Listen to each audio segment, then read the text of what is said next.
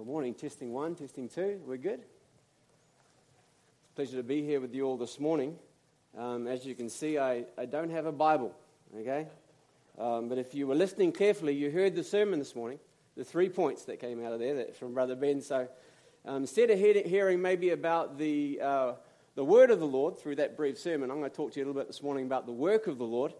And I can't promise you it'll be as short as his sermon. But I'm looking forward to the opportunity to boast in the Lord about the things that he's doing in our lives and around our lives in different parts of the world. And this morning, we're going to take a bit of a journey and learn about what God's doing primarily in the country of Cuba, a neighbor to you all. So I'm looking forward to that. I was talking to Brother Nick on the phone about this morning, and I don't know if it was our conversation or maybe the fibs, the lies that maybe Ben had talked to him about who we were, but for some reason he said, "Brother, I'm going to trust you. You're welcome in this pulpit, and as the Lord lays things on your heart, you just share from that." So that's what we're going from, but let's just have a word of prayer to make sure we're covered, okay? So let's pray.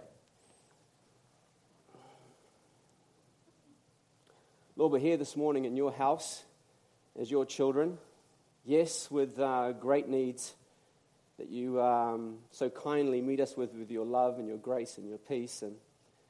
But not just needs, Lord, we come with thankfulness and gratefulness in our hearts too.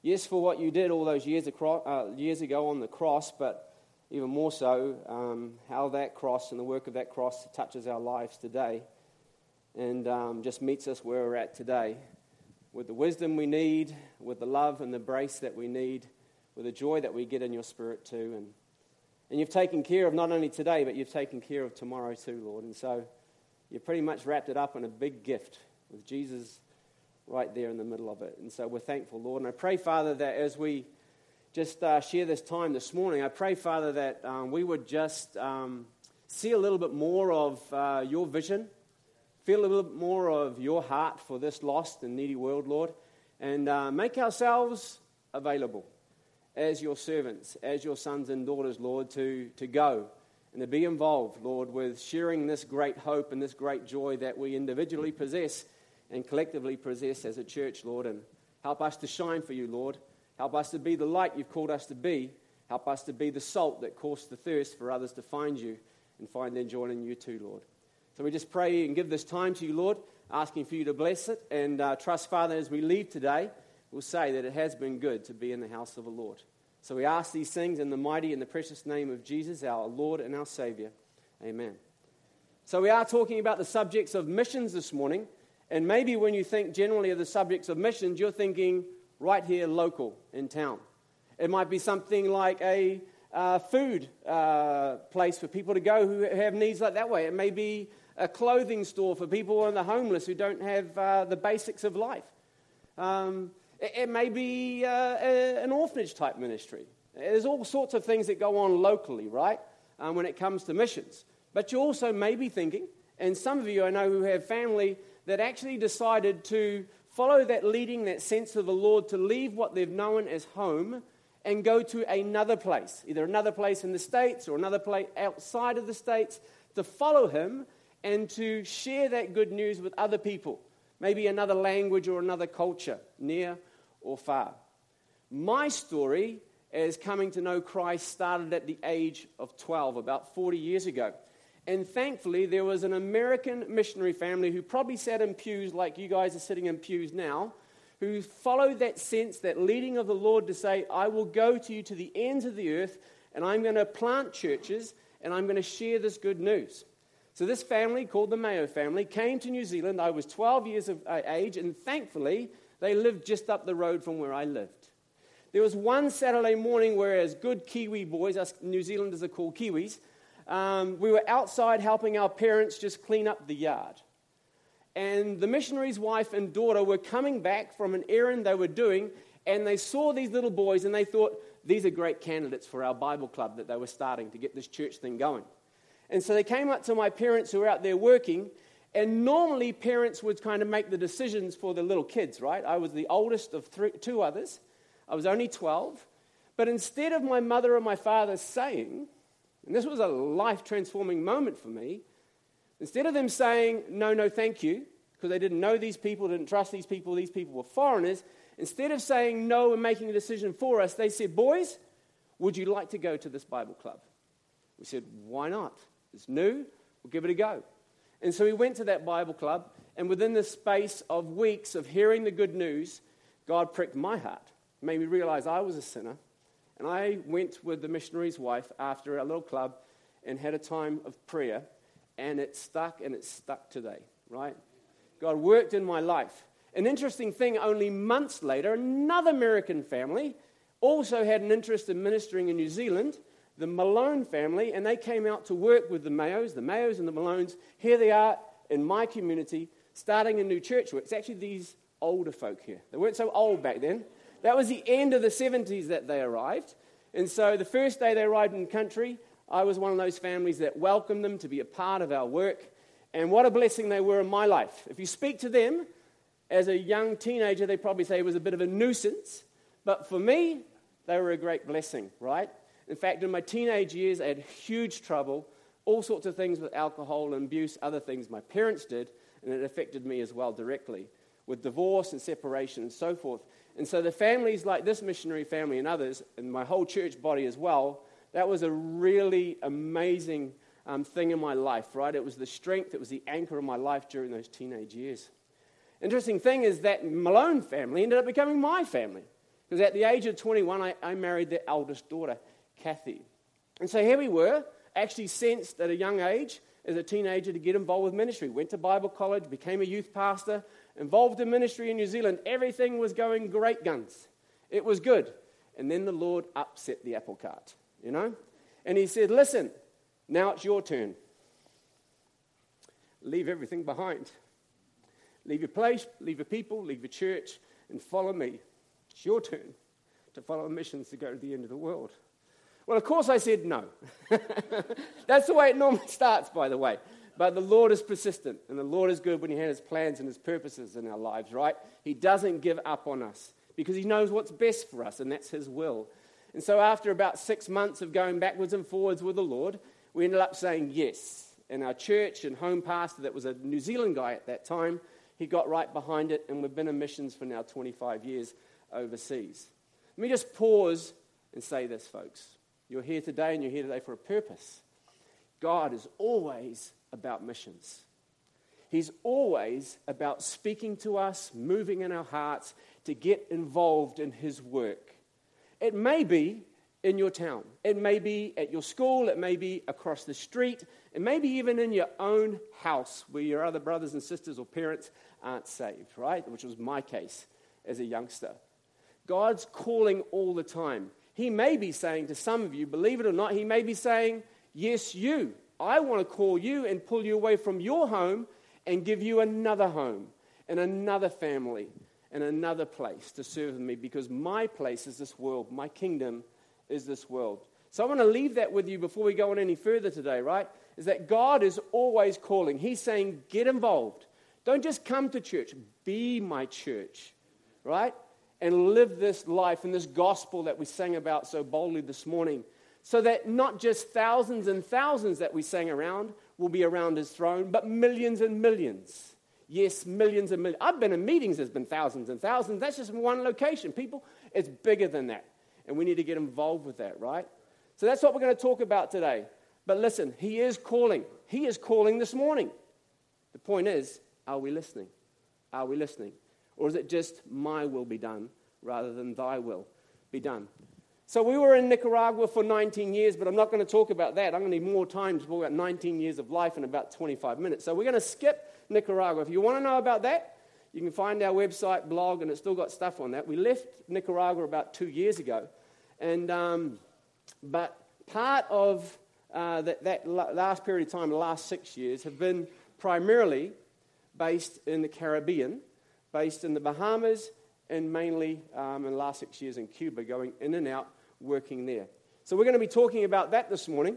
And I'm going to get you to... Sorry, I've got to communicate with Brad up here. He's my lifeline about going to the next slide, if you will. So we're going to be talking about the country of Cuba this morning. And I want us to first of all, get to know a little bit about the place and the people and what's going on there. Because until we start to understand more of who they are and what they go through, it's really hard to care about people if you don't know about people. So we're going to start with that a little bit first. If you go to the next slide here, actually the next one now. One thing that we've found in our time over the last 6 years in and out of Cuba is that they are an ingenious people. Ingenious partly because they lack a lot of resources, whether it's the finances or even just the ability to go down to the store and buy a product that they need. And so they have to become very creative. And this needs something very practical, right? You need transport to get your young children either to school or to other places. And so how are we going to do that? We'll find the wood and we'll construct a seat for us to get our kids around. The next photo. Security. Even in Cuba, the little things that you have, you try to protect. In this case, you see the old vintage car over there. The locks don't work anymore. It's an old thing, right? But we figure out another way for security, so we put a hole in it, put a padlock on it, it's good to go. The next photo, I'm going to leave to your own imagination. Does anyone know the little thing that's sitting? You know what that is? Yeah, it's a coffee maker, right? Yeah. So, of course, in this case, they don't have the oven. Maybe they had one, but now it doesn't work. And so what are we going to do to get our daily fix of coffee, which any of us will do anything for a daily fix of coffee? Well, we'll use the iron. The iron will heat it up. It's like a stove. Flip it over. We don't want to burn the house down, so we put the shoes there to keep it supported. But, again, they're ingenious when they come to get things done. They really are. It's inspiring. I'll use another word. Next one. This one here, a vehicle. Maybe use your imagination. Look at those people in mechanics. I saw this going down the street, and I kind of just wrecked my neck going, what? What did I just see? So here is a situation where the fuel line has a problem, and so basically we have a soda bottle filled with fuel going straight in, bypassing the other system to get from A to B. It works. It does work. The next photo. They're not just an ingenious people. I think more and more what we're seeing too is they're a struggling people, all right? They are a struggling people. Can I have a raise of hands of, maybe I shouldn't do this, but I will. Anyone here who earns $20 an hour or more? Anyone wouldn't mind throwing your hand up there? Those who do probably think, I'm not going to put my hand up, but you know who you are. All right? Hey, listen, if we're doing $10 an hour, that's not too bad either. The average income for a Cuban who works, and probably what, the high 97-8% of the population work for a government job there. That's the way it works. There's not a lot of private enterprise still. And so most people who have a job are earning $20, not an hour, a month. A month is what an average income for a Cuban is, $20 a month. How do you get by on that, people? How do you get by on that? There are people that we know who are lifetime nurses who are earning $25 a month. Doctors have, generally there's a different reason, I'm not going to get into it, but they can earn anywhere from $65 to $75 a month. We spend that on a meal sometimes as a family, don't we? And this is what they have to get by on in a month. The next photo. And it's not just the fact of maybe a real low income. With the little that you have and manage to work very hard to attain, is that when you go and you shop, you're not going to one store or to two stores. You kind of have to scour the whole town to get this, that, and a few things that you need. This photo is common and becoming more common. One thing that's sad for us as we go there is that we see lines and lines of people in different places that have been there hours, right? Normally the only thing you see here on Black Friday if you're going to get a big TV or something like that. But here they are, lines and lines for hours, probably for something as simple as basics. Sometimes chicken that shows up in town every now and again. Sometimes it's something as crazy as toilet paper, people. Sometimes just simple, everyday, needed products, people have to line up for a long time and fight over it. It's discouraging. Next photo. Now, you see those little blue books that are up there? That's called a libreta, a little book. That's basically the word in Spanish, right? And basically, the government has had a system. It's not as good as it used to be.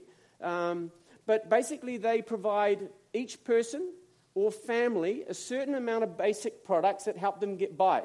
Could be everything from beans to sugar to coffee to oil, that type of thing. Rice, for instance. So just the very core basic items the government provides at a subsidized price.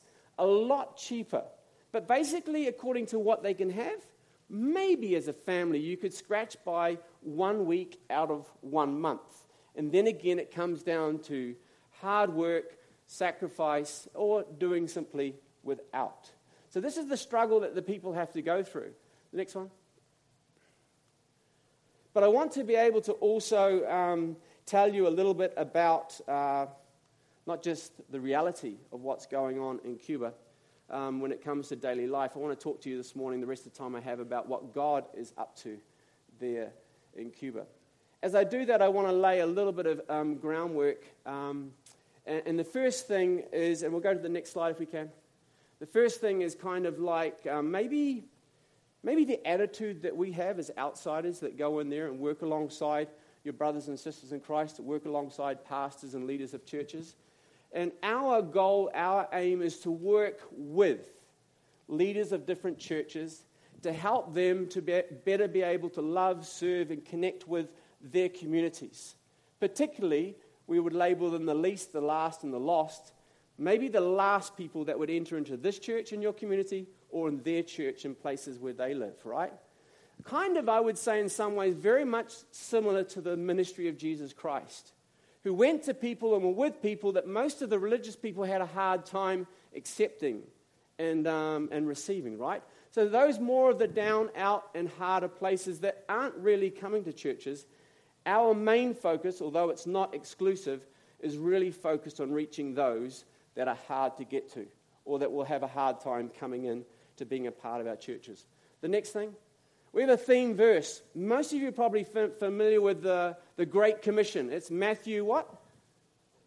28? Yeah, 19 and 20, right? You're familiar with that one. Go ye into all the world, etc.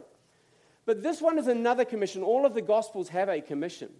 And this is John 20:21. And this one that's kind of like pretty much the heartbeat and focus of our lives no matter what soil we are standing on. It says, as the Father has sent me, even so now am I sending you. The key word for me in that whole phrase is the first word, as. In the same way that the Father has sent me, now I am sending you. What does that mean to me? Play it down and put it into life, right? The first thing I would say is the model of Christ. What he modeled for us and what we have in the Word. But I would not say just in past sense what he modeled for us back then, but living inside us. What does he model now? It's the same thing then as the same thing now. What he models is humility. What he models is service. What he models is love. And that's what we have to try daily where we're at, what we're doing, whether it's in our house, at the marketplace, or ministering behind some pulpit, right? We're to follow and let him live out his life in us. And the model is service, humility, and love. The method is also important. The method of Jesus, which needs to be replicated in all of our lives now, is not to sit and wait for others to come to us. Maybe in a synagogue, maybe in a church. Just wait. They will come. They will not come many times. And Jesus' approach, his method of ministry was to go into the highways and the hedges, was to go into the houses of sinners, to sit at their table, to even be called a friend of sinners. And so now we go, yes, with a method that goes where they are, to ask questions, not give answers, to ask questions, to listen, to earn the right to be heard, right? To become friends, to care, and then to see how we can impact their lives. This is what we're about. You have not only that, but you also have Jesus' message, right? His message was one not of people condemnation. It was not one of superiority, even though he was more superior than anyone or anything. It was one, again, of forgiveness. It was one of hope. It was one of acceptance. It was one of welcome. It was one also of transformation and redemption. This is what we are about, and this is but the base and the heart of what we try to do with all our teachings with the other leaders that we're connected to in Cuba, as we did in Nicaragua and also now in the Bahamas. The next one. So this is the photo of the first graduation class that we had there in 2015. What you're going to see there, if you look closely, is primarily a younger age group of people, right? The reality of the Cuban church over the last, shall we say, 10 years is that, one, there is a huge need of leaders and pastors and churches because the churches have totally just exploded in growth. Tens of thousands, we're talking in those type of numbers, of house churches. Since the mid-90s, after what was known as the special period, which was nothing special other than tough life for them after the Soviet Union fell, which then dominoed effect on Cuba, life was disastrous. The whole image and ideology of communism also faltered greatly. All right, Gorbachev fell, everything fell, and it was in a hard place. If not just for ideology, just for everyday life, it was impossible for people. And so they ended up coming to the churches in droves. And with that, the Cuban government, Fidel Castro at the time, said, maybe Christians aren't our enemies after all. Maybe we need to give them some freedoms. Not to build, because there weren't many resources, but you can meet in houses. And since that time, the churches have boomed. But with that is a need for leaders who are prepared, who are able to help the congregations grow and serve the Lord together, right? Just as you guys have those needs here. The difficult thing is that probably over the last 10 years, many of those more experienced and older believers have actually left Cuba. They've left Cuba for different reasons. And certainly as an outsider, I'm not one to pass any judgment for whatever reason. But many of them have left. We've seen that exodus, great exodus of church leaders that have gone.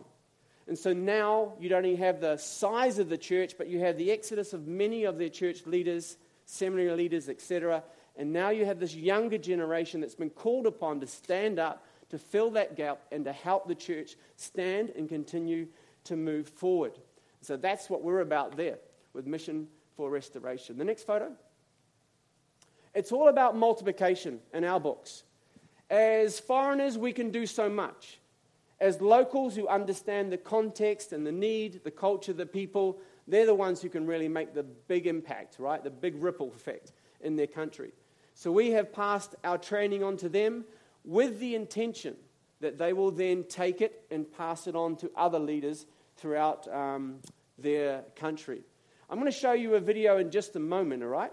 It's about one of our last visits that were there in 2018, at the end of 2017 and 18. And basically, again, it shows a little bit about the context, the passion of the Cuban people and their vision to pass on the Word of God to the people, and the involvement that our lives and others of our ministry have had involved with. So pay attention. Obviously, we want to give respect to the Cuban voice, and so there will be some Spanish there with subtitles. So hang on there. We're going to dim the lights to make it a little bit easier on the words there, okay? So enjoy for this.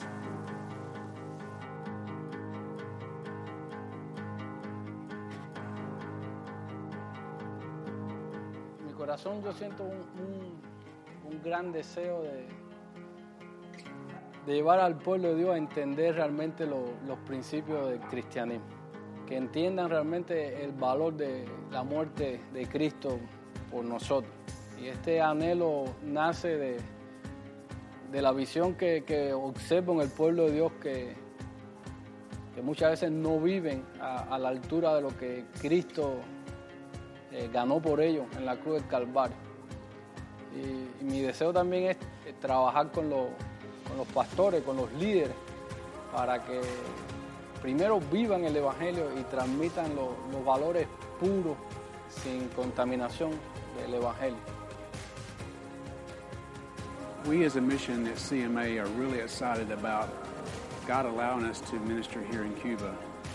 In 2013, we had no idea what God would do through CMA on this island and through Carl and Kathy's investment in the lives of these leaders. We've just experienced the second graduation. And it was an incredible time of seeing God's goodness as the investments in the lives of these men and women are beginning to bear fruit, as they're beginning to multiply and take the training to other people. The multiplication of leaders is really at the heart of the vision of CMA. 15 years ago, when God birthed this ministry, He put in our hearts to equip leaders, to equip their own people in the Word of God, to multiply, to grow. Una de las cosas que más me impactó del curso fue la frase, la gracia es como el agua, corre río abajo y se asienta en los lugares más bajos. comprender también que necesitamos compartir la fe con aquellos que no conocen a Cristo. Y no solamente con aquellos que no conocen a Cristo, sino con aquellos que son socialmente más marginados que otros. Es por ello que también reconocer nuestro contexto, nuestra ciudad, cuál es nuestra Babilonia, ha sido una ayuda tremenda para poder hacer este trabajo. Y también ayudar a aquellas personas que caminan en la fe junto a nosotros a que puedan comprender esto también. We are full of teenagers and young people that are in our church. What we try to teach them is trying to be sincere in their lives, in their relationship with God. Because so many times there are no relationship, because there's very religious. Even us, we thought that it was a hard task. So many of them start to talking with us and start to open their hearts in a way we never expect, and they start to see that the gospel is something for real, it's something for living day by day. We were here to participate in the second graduation of Mission for Restoration here in Cuba, and it was exciting to be here in this time of celebration with them. They'd been committed 2 years of study and learning, but maybe something was even more special for us is how that it's created this community of these leaders. They're like a family now. And this is really good news because they're not only graduates who have received some training, but now they're a family with a common vision and with a common task of taking the training to other leaders throughout the country. And so at this graduation, it was a little bit different. Instead of just being about receiving certificates and honouring the Lord and giving testimony about what He'd done in people's lives, they spent an hour and a half planning about how they're going to take what they have learned and how they're going to send it out to the different regions of Cuba. So we're excited about the fact that God is taking what we've been able to give to them and is multiplying this throughout this country. It's exciting. Pero en 2014 tuvimos la oportunidad de ser entrenados en Misión Restauradora. Y a pesar de que cuando íbamos a los cursos fue muy agotador, porque teníamos cargas acá y había que viajar. Dios nos permitió ver el valor de las enseñanzas que transmitían los cursos, y en verdad vimos que eso iba a ser bueno para desarrollar líderes dentro de los clubes. Y con Cielita y nosotros dialogamos y después con los demás miembros de la directiva y decidimos hacer una programación e implementarla. No solo nos ha ayudado para implementarlo, que vamos a hablar un poquito más adelante de eso, pero a nosotros mismos nos ha cambiado nuestra manera de ministrar. Y estamos viendo el ministerio más natural, más espontáneo y más entre la gente, más encarnacional. Y con mucho deseo de insertarnos en la comunidad. Por ejemplo, que ya el ministerio que queremos desarrollar es relaciones, enfocado en las personas, no en programas. Usamos programas como medio, pero las personas la prioridad. Y también se nos ha quedado la necesidad de encarnarnos y de entrar en las realidades de las personas, no alarmarnos. One of the things that we have seen here in the last 3.5 years of ministering in Cuba is that the country is changing, the church is changing. We've been able to invest in the leaders of 4 or 5 different provinces, but we believe this is only the beginning, because many of those leaders are now taking that training to other provinces throughout Cuba, from the east all the way to the west. It's amazing what God is doing through His church on this island.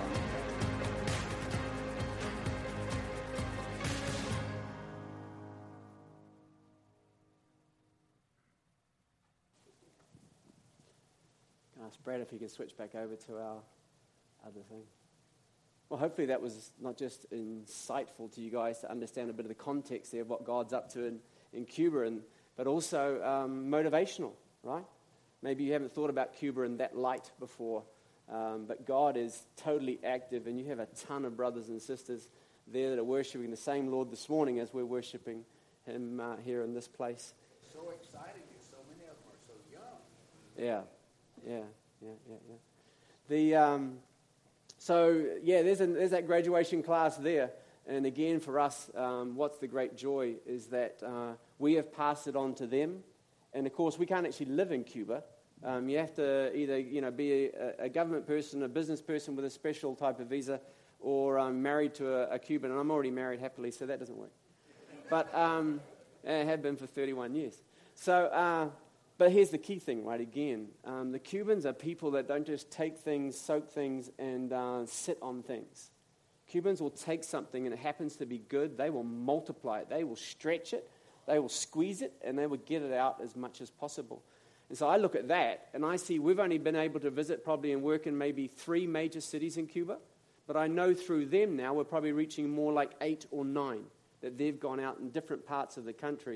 And that's a powerful and a wonderful thing to be able to be a part of God's kingdom work, empowering others, training others who can go out and train other faithful people too. The next photo, if you will. These are the thing with our time there, of course, as you would go there too and do the same thing, is that over time you build friendships that go beyond the classroom walls, and just believe in people and what they're about, the sacrifice that they make, the commitment that they have, the power of the Lord in their lives, through their lives, in their context that they have. And you kind of, as an outsider and as a missionary, says, how can we get behind that? Not just in prayer, not just with visits, or not with more training, or sometimes it happens to be now through internet. Maybe it's counseling or praying with or encouragement that we give to them. But we also stand with them financially. What was the average income of a person who has a job in Cuba? 20, right? It's less than that often for a Cuban pastor. Sometimes it's more like 15 a month. And so as a mission, we like to stand behind them. We try to raise $50 per family. That helps them. Sure, they work and they do other things. It just helps them to be able to not be so worried about the needs of their family, and they can be more focused on the work and the ministry there. So these are some families, not all of them, but some of those faces and families are folks that our mission is blessed to be a part of and supporting. There's a family that needs support. So you can talk to the pastor, talk to me about that one if you want. Wonderful church, humble setting in the eastern part of the country, but not just about their church, satellite churches, planting churches in different places. The next one. I want to tell one deep dive story about a guy, Felix, and his wife, Lily. They were part of our training, and because of that, it added not only their burden and passion for the folks of the church, but the people of their community. The next photo. There's a guy in the black shirt up there sitting in the corner. His name is Felix. Felix had the best life of most of the Cubans there, right? He was a baseball player, a professional baseball player at country level. And he made a decision, I'm going to try and hit the big leagues of America. He had everything in place, and when he was trying to leave, he got caught. In getting caught, he basically was not allowed to, he was now watched, and he was no longer allowed to play baseball at professional league level as he was in Cuba. His life was a mess. That was his life. Grown from a youth upwards, I'm baseball, right? Well, it was taken away from him. In his distress, in his situation, he ends up meeting up with Felix, and Felix ends up leading him to the Lord. Now this guy is passionate about the Lord, not baseball. Now this guy and his wife are saved and serving in a church. And now they decide, God says, we're going to raise up a baseball ministry. We're going to call it Emmanuel, God with us. And they ended up working and playing amongst the local leagues there, now as a Christian testimony and witness. One to the people on the same team. It wasn't going to be a just Christian team. It was going to be a Christian and non-Christian team. In that photo, you see them just one-on-one with other people praying for and witnessing to the people of their team. They ended up going to different towns and playing other people, and they always make it a point to stop and share the gospel, their hope that they have in Christ with other people. Another thing which was amazing, this team, out of all teams, was called to play the under-15 national team of Cuba. They were known to be a Christian team, but they were known to be a Christian team a team of character, and they wanted their young professional players to have character and not just skill, so they got to play them. The next one. But you know what? When you have an outside focus of those that you walk by every day and you see people, you don't just walk by people, then you end up starting to have other ministries that God pops up to.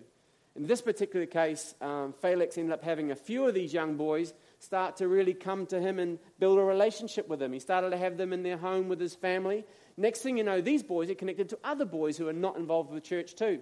So they ended up starting a baseball team for the younger guys. Well, of course, it's not just about baseball, is it? It's about truth. It's about family. It's about also encouraging them to be a part of a church. And the next photo, you say, these guys that once were unreached are now reached and coming along. In fact, our last training we had there, we had several of these boys serving other youth pastors and leaders. That was a blessing to see them. The next one. And this is something actually going on this coming weekend. All right, we were there a few months ago. They started the new training cycle, our same material. Now they've Cubanized it, which is the perfect thing. They've made it ours, right? And this coming weekend, they're entering into their second cycle. And so not only has this impacted a man and his family, it's impacted his church, it's impacted his community at different levels with adults, through kids. Now they're taking what is not only truth, but what is life and what is lesson. And now they're passing it on to other youth leaders and pastors in their own town as well, who also want to be helped. And how do we get outside our four walls? How do we care? How do we connect? How do we make an impact better on our communities? There they are again in that situation. Maybe the next one. I want to give one other thing too, okay? We've talked a little bit more about the churches and about the work with the least, the last, the lost in society. But God's raised up another real beautiful ministry there that Kathy, my wife, and I have been blessed to be a part of. I'm more the burro, I'm the donkey, I'm the force. But Kathy and another lady by the name of Jennifer from Florida helped lead these women's conferences. And it's just a really huge, huge blessing going on throughout the country right now. These women are coming, and these women are getting to have focused time in the Word, as the next photo will show you. And it's just really powerful, right? They're talking about things and being vulnerable, being open, and dealing with stuff that has just kind of kept them back or kept them imprisoned or kept them down for years and years and years. And God's been doing some amazing things to really bless these women, to free these women, and to really strengthen these women to make a difference, in their marriages, their homes, and their communities, and their church. There's one there. It's something to see that in a photo. It's another thing to be there, to experience that. It's just a real powerful thing that God's doing, and really blessed that we get to be a part of churches and ministries in a variety of different ways. So we're going to end it there, but I want to end it there on this challenge. Please, we ask that you maybe grab a prayer card of ours, maybe find out a little bit more. Pastor Nick's gone on to our website and blog to find out who we were. Make sure we weren't too weird coming into your church. Apparently he says it's okay, so there you go. But pray for us as we continue to go into different countries. We just came from the Bahamas. We were there for a month. The month before that, we were in Cuba for virtually the whole month. So pray for us as we go in and out of places, particularly in Cuba, that the Lord will continue to give us wisdom as we work alongside, not for, not over, but alongside friendship, respect, trust with the Cuban leadership there. Lord, give us wisdom in the way we teach, but also in the way we stand alongside these leaders in their homes, in their families, in their ministries. Will you pray for that? Pray for the Cuban leaders there as they continue to deal with the struggles of daily life, but then also lead other Cubans and to help their churches to be strong and help their churches to make an impact in their communities. And of course, these folks are all about passing on what they have, right? Multiplying it, giving it to other people so that they can be challenged and encouraged and equipped as well. Pray for those pastors and those financial needs. Please do. We're a mission and a way. I guess that's not the word I'm looking for. But we're a way that helps to be able to support these folks on a monthly basis. Pray for yourselves. Pray for yourselves. In some way this morning, I hope you remember and understand that God is always speaking, and God is always calling, and God is always using us. He wants to use us in more and more ways as his hands and feet, as his heart, to be able to get that good news out to people. And it's not just something verbal, right? It's something tangible. It's in every part of our lives. So listen to the Lord and how he might use you in that way. And I might challenge you by this too, as I'm always challenged when I go to Cuba. Don't just receive things. When you receive something, there's a responsibility. look for ways that you can multiply that, you can share that. There are other people. They may be this high and 12 years old like I was once that came into a church, or they may be older than that, right? But there's other people who don't have and don't hear what you hear. Please pass it on. And I'll leave you with this one thing, not for you, not for them, not for me, but us all together as children of God. Remember that it's not about serving necessarily a Christ, but it's letting Christ live and work in and through us. Yeah? It's about that. And in that, I might ask, is the model of his life modeled in your life? Is it about service? Is it about humility? Is it about love? What about the method of his teaching? Is he working in and through you to be able to go to where the people are? Is he working in and through you not necessarily to give a 1, 2, 3-step answer to people's problems, but just to care and care enough to listen and ask questions, to earn the right to be heard, and then to speak understanding the context of a person's life and to help bring life into them through the truth? And what about the message? What is the message that comes across from your lips and from my lips or for whatever we even paste on Facebook or whatever else? Is it about forgiveness? Is it about hope? Is it about change? Is it about transformation and redemption? Or is it another harder message? Our God, our Christ, gave his life for this world. Of every tongue, of every nation, of every language. There will be more than thousands and thousands that stand before him. There will be millions and millions, some from the Old Testament, some from the New Testament, some ahead of our time, people, until Christ comes back. They will be from every tribe, tongue, and nation. We'll be blessed, hopefully, to be a part of that thing. But we have a responsibility because we have an amazing grace. We have an amazing gospel that we get to share. Share it here, share it out there, and be involved with what God's doing in different parts of the world. Let's have a word of prayer. I want to ask Pastor to come forward and close us in prayer. Thank you for your time.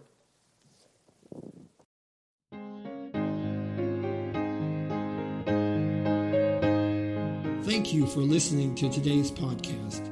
We invite you to like us on Facebook or visit our website, www.bearcreekbaptist.org. If you're not a member of another church, we would like to invite you to join us in person and get to know us, and let us get to know you. Have a great week, and may the Lord richly bless you.